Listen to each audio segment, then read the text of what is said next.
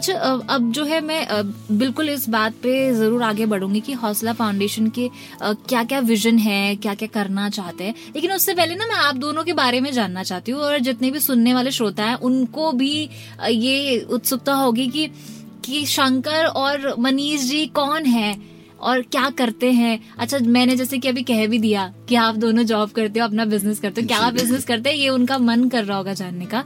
तो मनीष जी, सबसे पहले मैं आपसे शुरू करती हूँ. मैं वैसे बेसिकली उत्तर काशी से हूँ. अच्छा. और हमारी फैमिली नॉर्मली ऐसा ये नहीं कि बड़ा कुछ है, हमारी फैमिली में नॉर्मली है. तो फादर मेरे सेंट्रल पुलिस में है. अच्छा. अभी तो रिटायर आ चुके हैं. और मैंने जो अपनी पढ़ाई की है वो केरला से की है, इंजीनियरिंग कर रखी मैंने. अच्छा अच्छा. तो अभी मैं जो वर्क करता हूँ, लाइक मैं अलग अलग फील्ड में करता हूँ. मैं आर्ट की फील्ड में भी, रियल एस्टेट में करता हूँ मैं, और दूसरा मेरा कंस्ट्रक्शन वर्क भी है. अच्छा.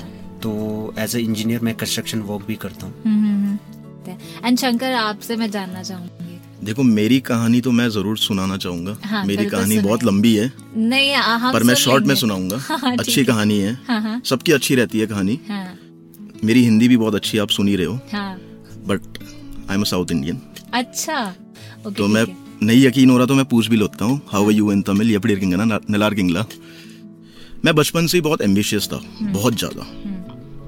सपने भी ऐसे आते थे कि अंबानी के बगल में बैठे हैं. I've always loved academics. मेरे को बहुत पसंद था. मैं टॉपर भी रहा हूँ क्लास में. mm-hmm. वो तो फिर circumstances के वजह से मेरे को पढ़ाई का थोड़ा सा गैप आ गया था. I come from a family जहाँ एक्चुअल में एक पढ़ने की भूख होती है. mm-hmm. कि चाहता है बच्चा कि पढ़ ले. And mm-hmm. मैंने इस चीज़ का एडवांटेज बहुत लिया है एजुकेशन mm-hmm. का. अच्छा. क्योंकि मेरे को पता था कि आगे जाके यही चीज़ मेरे को कहीं ना कहीं बिठा देगा. mm-hmm. या even I have studied on sponsorship, to be honest. मेरे घर वाले नहीं कर पाते थे अफोर्ड. mm-hmm. फिर मैंने जॉब स्टार्ट करी एक्चुअली क्लास ट्वेल्थ में ही. mm-hmm. दो हज़ार तेरह की बात है ये. अच्छा. तो I started working at a BPO called call centre, because अपने को पता था, देखो पैसा तो नहीं है पर इंग्लिश बोलने आता है और पैसा कमाना आता है. तो आई स्टार्टेड वर्किंग.